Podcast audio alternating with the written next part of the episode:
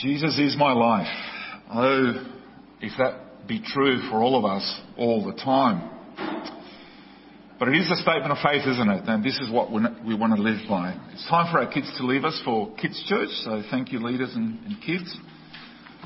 Submission, part three, and this is based on Ephesians chapter 6, verses 1 to 4, and this is part 22 in our series on the Epistle to the Ephesians.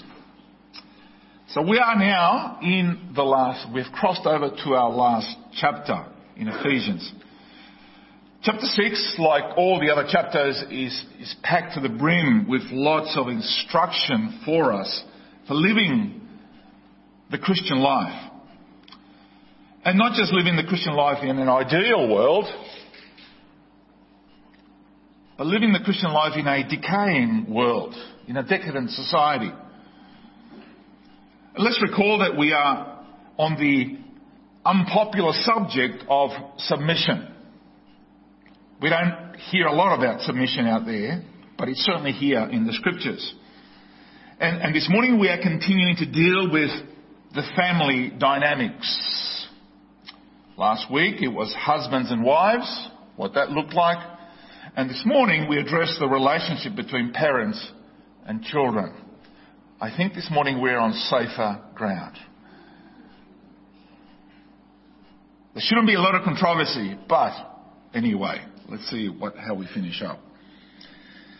I'm sure we're all aware that the family unit is facing challenging times. I, I would say in, in, for the last few centuries, one of the most challenging times. Uh, governments in the West are encroaching more and more into family life and the education, their own version of indoctrination in, in the children, in our children. Family breakups, permissive lifestyles are all taking a toll on our kids and in society. And while it's easy to, to, to, blame the kids of today for the many things that are going on, much of the responsibility comes to us and the society that we are leaving for them.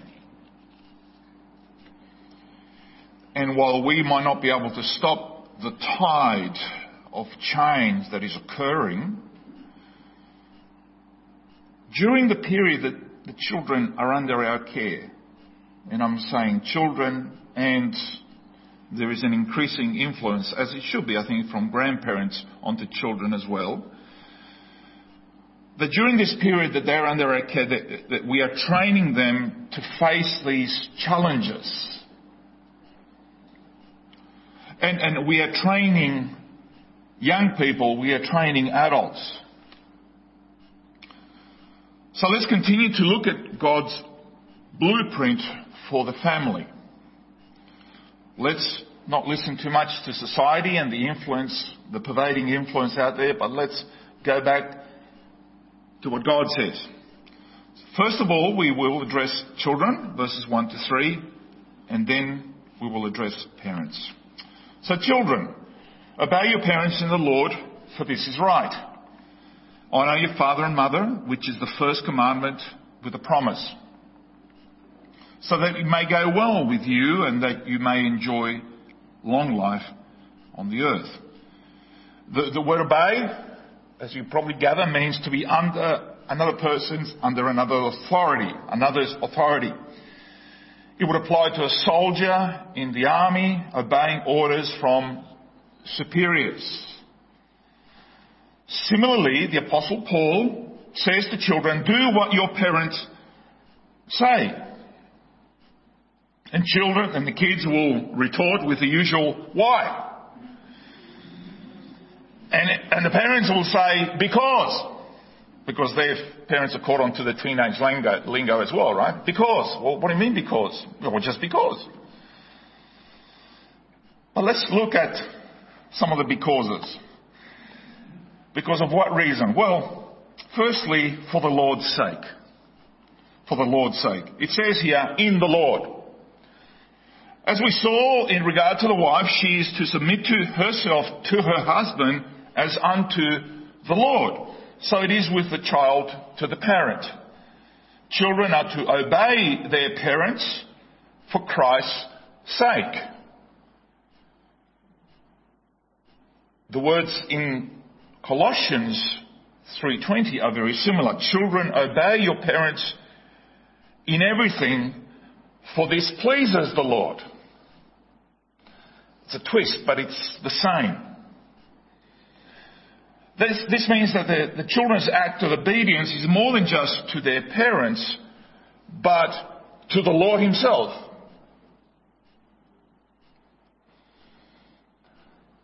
So that's a very good reason, right? It's, that's, that's where it begins.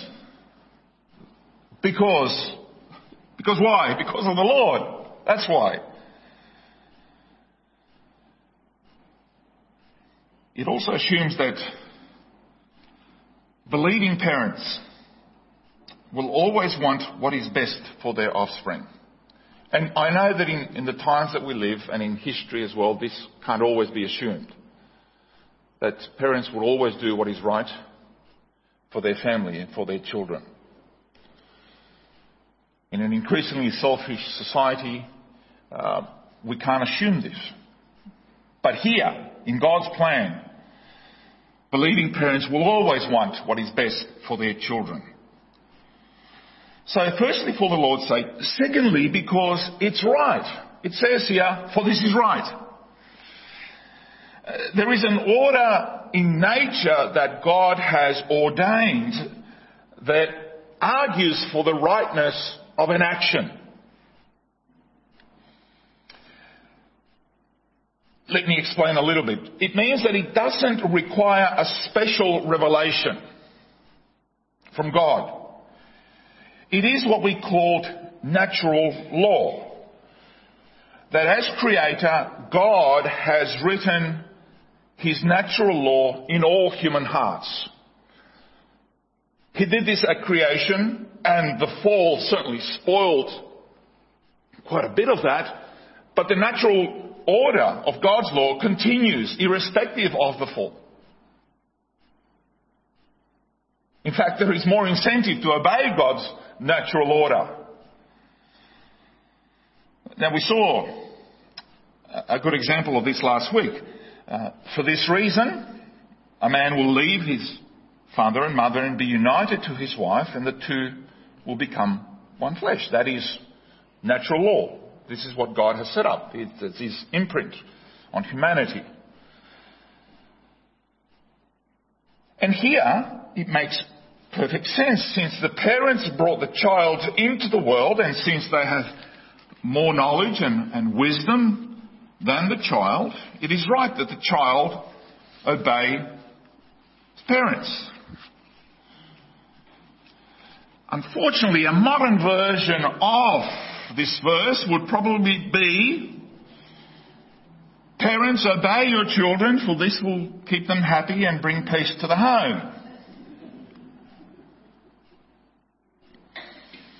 Or ask their permission if they think that some an advice that you've given them is good or bad. It doesn't say that. You're the parent. There's no consultation here. Because you see, this is, this is contrary to God's natural order. And, and, and we are seeing the repercussions of this in, in the wider society. Look around. There's a generation that's been taught that they don't need to obey authority if they don't want to, if they don't feel like it. And this was prophesied in Romans 1 and in uh, 2 Timothy 3, where we find that disobedience to parents is a characteristic of the last days. And the last days that we're living today. Let's look at 2 Timothy 3 verses 1 to, um, 1 to 5. But mark this. There will be terrible times in the last days. People, people will be lovers of themselves. Just look at any social media. Instagram, TikTok, the rest. People will be lovers, you know.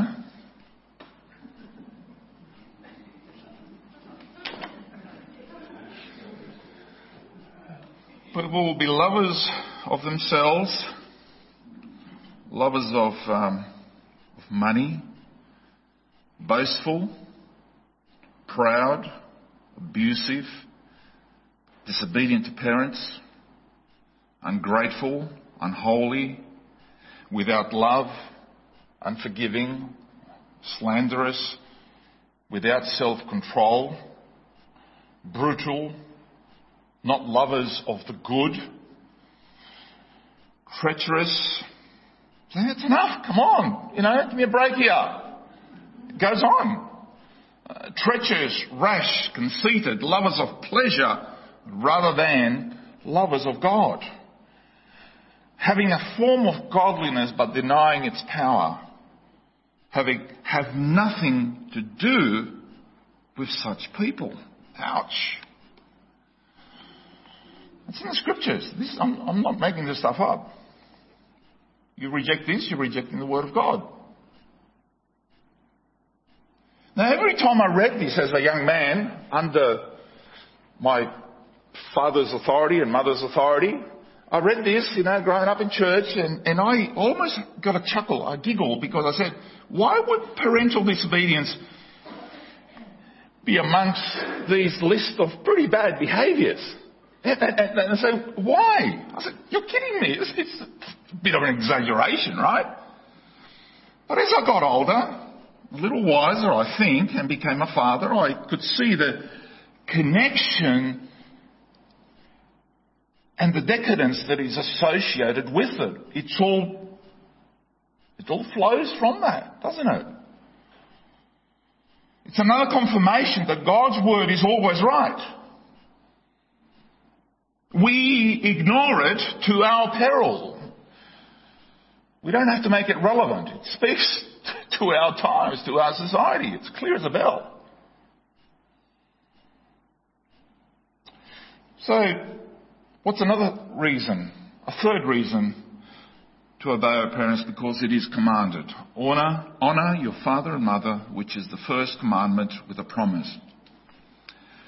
Now, Although the New Testament teaches that we are not under the law but under grace, this shows us that the, the righteousness of the law is still a revelation of God's holiness. His character has not changed. So we can't simply discard the law because we've entered into grace. There's a term for that. It's called antinomians anti-law. All the Ten Commandments, you would note, are repeated in the New Testament except one regarding the, the Sabbath. And indeed, this commandment was actually repeated by Jesus himself. Honour thy father and thy mother. So it, it's, it's, it's actually much more, even though this is God's imprint when he started the family back in the garden, this is more than just something natural to society. We as believers, we as God's children who acknowledge Him as our Heavenly Father, have to recognize that this is His command. And it's not only important to obey, but to obey in such a way as to honour, to show honour to our parents. That word honour means to estimate or to fix value upon. That definition paints a beautiful picture, I think, of, of what honouring a father and mother is. To value them. They're not always going to be around. Trust me. To consider them of, of high esteem. That's honouring in the truest sense. This is why the attitude of obedience is exceedingly important. It is possible, as we know, to obey with an icy coldness, which is correct in action, but wrong in attitude. Okay, Paul, well, what does it look like? Well, I'll give you an example from the Bible. Jesus told a parable of the prodigal son, which we should all know pretty well, right? While the rebellion of the youngest was clear, it was obvious, everybody could see it, everybody could see the consequences of what he was doing. The true attitude, and this is how the, the, the parable ends, the true attitude of the older son, who was back home, was at first disguised, but then it was revealed. And this is what it says. It says here in uh, Luke chapter 15 verses 28 to 29. The older brother became angry and refused to go in. So his father went out and pleaded with him, but he answered his father, Look, all these years I've been slaving for you and never disobeyed your orders. Can you see it? Can you see it right there? He was obedient. But look at the words he uses slaving. He was treating his father like a master. There was no mention of love, of honouring, it's, it's like it's almost reduced to the, the level of, of a slave to the master when he always had everything. And the father says, Well, everything I have is yours. Everything, it's all, we're all part of this. We're all in this together. And yet he was basically accusing his father of being a slave owner. How sad, isn't it? How sad. And, and, and I see this, I see this, and, and in some cultures it's even more pronounced, right? That uh, th- there's a kind of sullen obedience that is dishonoring because it, it depersonalizes the parents. Any obedience is done out of mere duty and not out of respect. Can you take out the rubbish bin? Oh, okay. You do the dishes. Uh, uh, want to. Right? It's just. And and it's not out of done. It's not done out of uh, respect, or honor, or, or love. It's just simply an action. And while we think that we can hide it from our parents, tell you what, we can't hide it from the Lord. When He tells us to do something to our Heavenly Father, we can't hide it from Him. Because God reads our minds, He reads our hearts, He knows it all. Fourthly, why do we obey our parents? Because of the blessing, so that it may go well with you and that you may enjoy long life on the earth. Now it's obvious that this, this blessing can be much more easily applied directly to the people of Israel for whom the promised land was, was part of the promise. It, it's in the word, the promised land. They were linked, they were attached to the land. But in, but in, even in the Old Testament, one of the guaranteed ways to have a short life on earth comes from Deuteronomy 21 verses 18 to 21. And I'll read it. If someone has a stubborn and rebellious son who does not obey his father and mother and will not listen to them when they discipline him, his father and mother shall take hold of him and bring him to the elders at the gate of this town. They shall say to the elders, this son of ours is stubborn and rebellious. He will not obey us. He is a glutton and a drunkard. Then all the men of his town are to stone him to death. You must purge the evil from among you. All Israel will hear of it and be afraid. Now, if this law, let's just be honest here, if this law was enforced, there might not be many of us left here this morning. Right? But through God's grace, we're here. But you know, just look at it, that, that many of the mental health issues that people face through, throughout their lives have their origins in the home. One of the, the throwaway lines is, oh, that person's got daddy issues. Right? Unresolved issues with mum or dad. Um,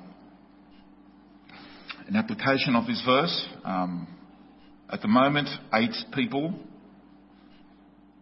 take their lives, it's over eight now, uh, in Australia every day. About seven of them are young adults, male usually, every day. Every day. It's way over 3,000 now. So much of the, the teenage emotional disturbances and physical problems comes from an attitude that is, is contagious, this rebellious attitude toward a parent. And psychologists agree, psychologists agree, and counsellors and others, that, that a bitter, a resentful heart causes ulcers and loss of appetite. It upsets your digestion, impairs the use of the mind. It causes many other serious physical disturbances and they go seek medication through alcohol, self-medicate through drugs and alcohol in order to not deal with the, the issues. That is why the Word of God promises that honouring the father and the mother will actually mean a lengthening of your life. That it may go well with you you have a better chance. You, you will, you will be someone who has, has, is, is being launched from a springboard to life if you're able to, to understand what it is to honour your mother and father in the home. It'll be much easier, as we're going to look next week, to then honour and respect your boss at work or the policeman on the street or the judge in the courts. It flows on, you see. Now, having spoken to the children, now we come to the fathers. Verse 4 Fathers, do not exasperate your children, instead, bring them up in the training and instruction of the Lord. The word uh, translated fathers could also be translated parents because it includes both the father and the mother. But having said that, the, the emphasis is largely upon the father because the ultimate responsibility for what happens in the home is the father's. Having said that, there is a notable increase, as we know, in the number of lone parent families, and there's been an explosion of this in the last 40 years. Today, one in five children live in a lone parent family, compared to just one in 20 in the late 70s. So it's, it's really increasing quite a lot. And a lot of them, most of them are 80 to 90% of them are single, single mothers. So what is the word to the fathers? Well, the challenge for fathers is, it says here, firstly, do not exasperate. Other versions have do not provoke, do not incite. In, in Paul's day, let's just go back to the context in Paul's day. In Paul's day, the father was supreme. And when a baby was born, the baby was set before him, before the father, and if the father picked up the baby the baby was accepted into the family. And if he didn't pick up the baby, it was rejected. This meant that the baby was either sold, given away or in quite a few cases simply left outside the door, exposed to the, to the weather, to the elements, to the animals outside. And this is where actually a lot of Christians used to go and pick up babies around Rome and other places in some of the other cities and bring them up in a Christian way. So these ladies, uh, these babies that have been exposed. And, and leaving your baby outside was, was legal. It was normal. So you can imagine the impact of this letter when he tells fathers not to provoke or irritate their children, but to, to care, consider. Not to tell them, oh, I never wanted you anyway. Right? No. It's your child, he's your son. Don't, don't provoke your, your, your children, but to care, consider, take into account their ultimate welfare. So, and, and, what Paul already said with regards to the authority between husbands and, and, and wives, now is applied to children and parents. It, says, fathers, don't use the authority over your children to abuse them.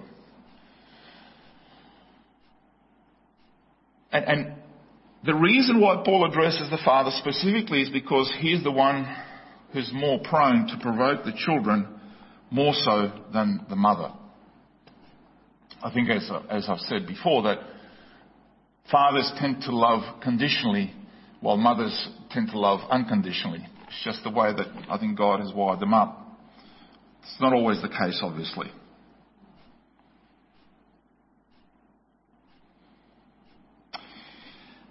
Be careful because what often provokes a child to rebel is harsh, demanding discipline which is never accompanied with love, concern, understanding, encouragement, support. If you do one without the other, the, all, you, all you get is this right, rigid military discipline which says, do this or else. And this will inevitably drive a child to revolt when it comes to adolescence. They can't wait to get out.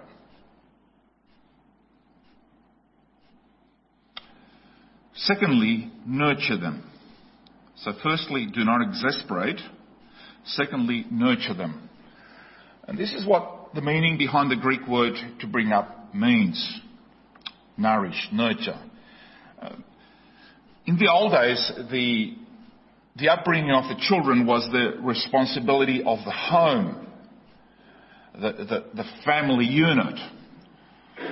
Yes, this included the, the wider household, like the, the servants and older siblings who were part of the household. But this responsibility was, was not turned over to someone outside of the household. The exception would be if they were turned over for full-time religious training, like we have the example in the Old Testament where, where, Hannah took Samuel to be trained by Eli, the prophet. Even though Eli did a terrible job with his own sons, he did a wonderful job with Samuel, as we, as we saw. And I know we, we live in interesting times where the financial pressures of today means that many, many children spend a lot more time in childcare, especially in those very sensitive, formative, formative years. And I hate to be saying this to parents who already have so many pressures on them, so many demands. And, and I can understand that many parents do leave their kids with guilt, guilt ridden, because how else are they, they going to maintain the household with all the debt?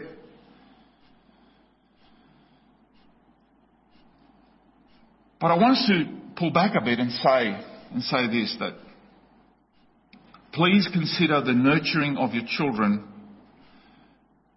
as your prime mission to God in this world.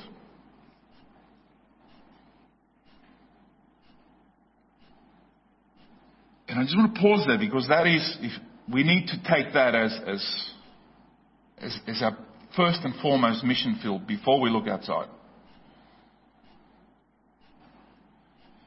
If this means that on some issues we have to do without, we have to, you know, can't have everything, we're going to have to drive that old car a bit longer and all that type of stuff, so be it. Because you're only going to have this, this limited amount of years at which you're, you have a tremendous influence over your children, and then they're gone.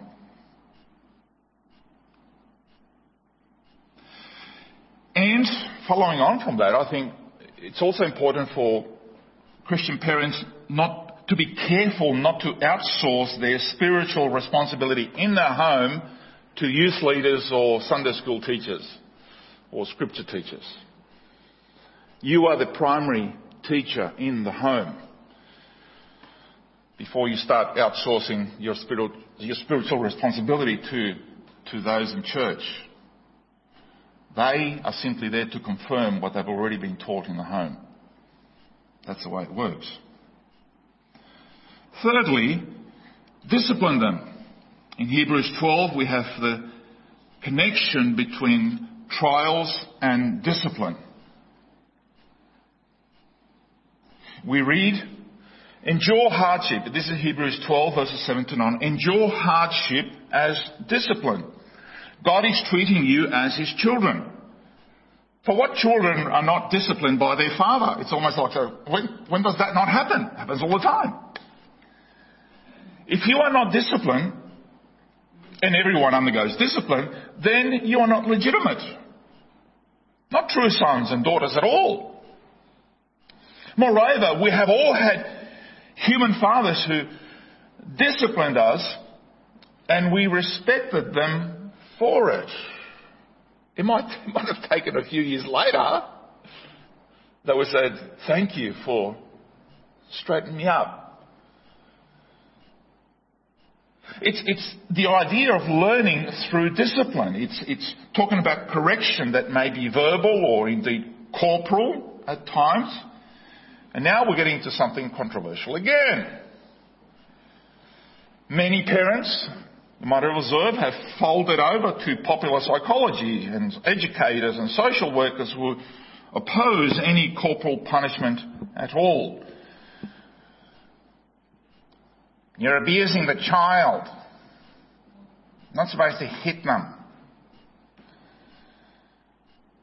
Let them express themselves. Let them do as they wish. If you discipline them, if you punish them, it will suppress the personalities. Oh man. Really? You Should see the personality in the playground. Where all the bullying and everything come from? If the Bible is clear on this, and the consequences society are, they have to be evident. Because lack of discipline will make a child insecure, miserable, self-centered. The result, what's it going to be? Well, this is where the term a spoiled child comes from. One who expects to have his way in everything, cares little for anybody else. It's all about him. He's the king of the castle. And please, children, please remember this. And boy, I do remember pretty well. Your mum and dad will discipline you in the context of love. The world will not be so kind. Not on the street, not in prison, not anywhere else. Not even those peers that you so much want to hang around with. They will not discipline you and treat you with the love and respect that you get in your household.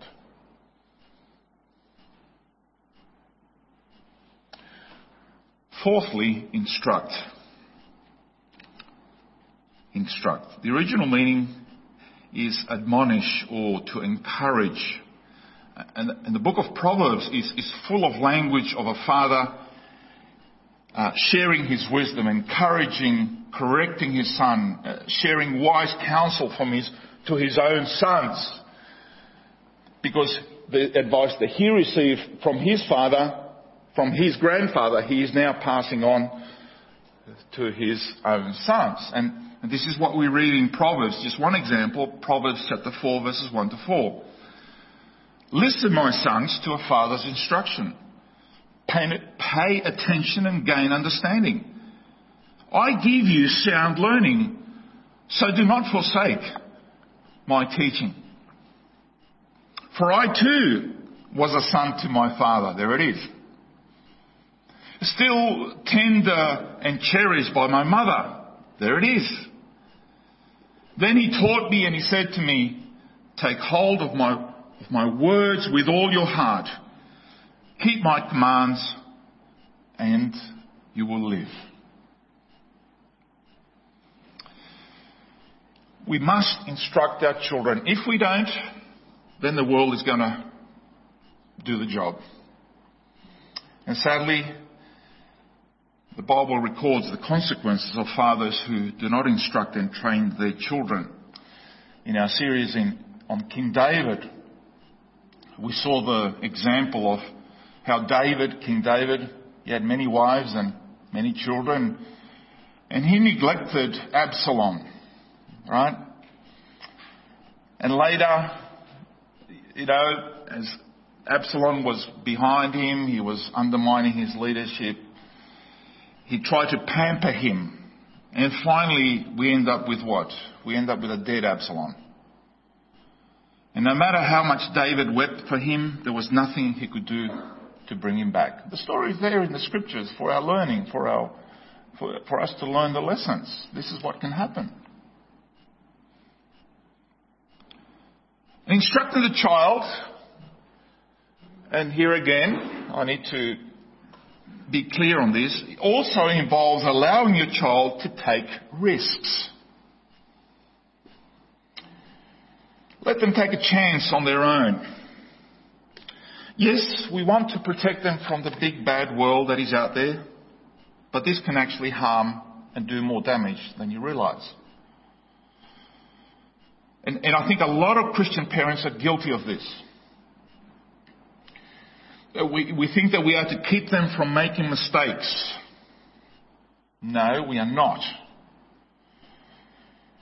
Hopefully they will learn from their mistakes while the mistakes are not too serious and small. By all means, set limits which builds a security in a child, strengthen them up, buttress them up, prepare them for the big bad world. But eventually you're going to have to release them. You're going to have to kick them out of the nest like the eagle. They're going to have to learn to fly. Let them take risks and they might fall. Might get hurt.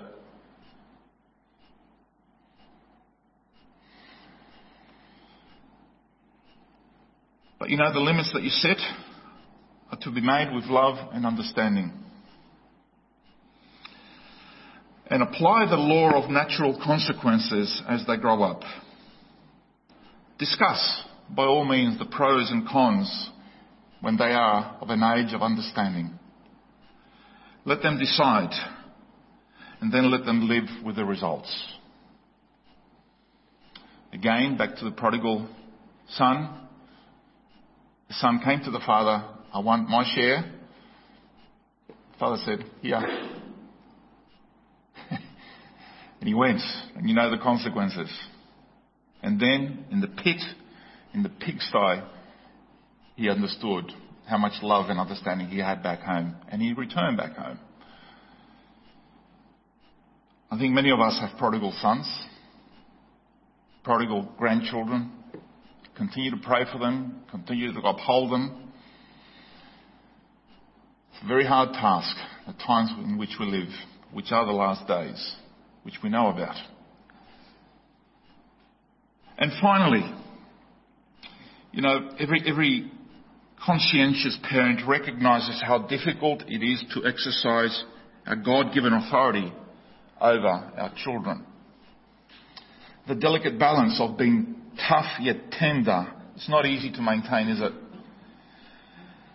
Yet, yet, I think many parents intensify this rebellious spirit by being dictatorial and harsh, while others yield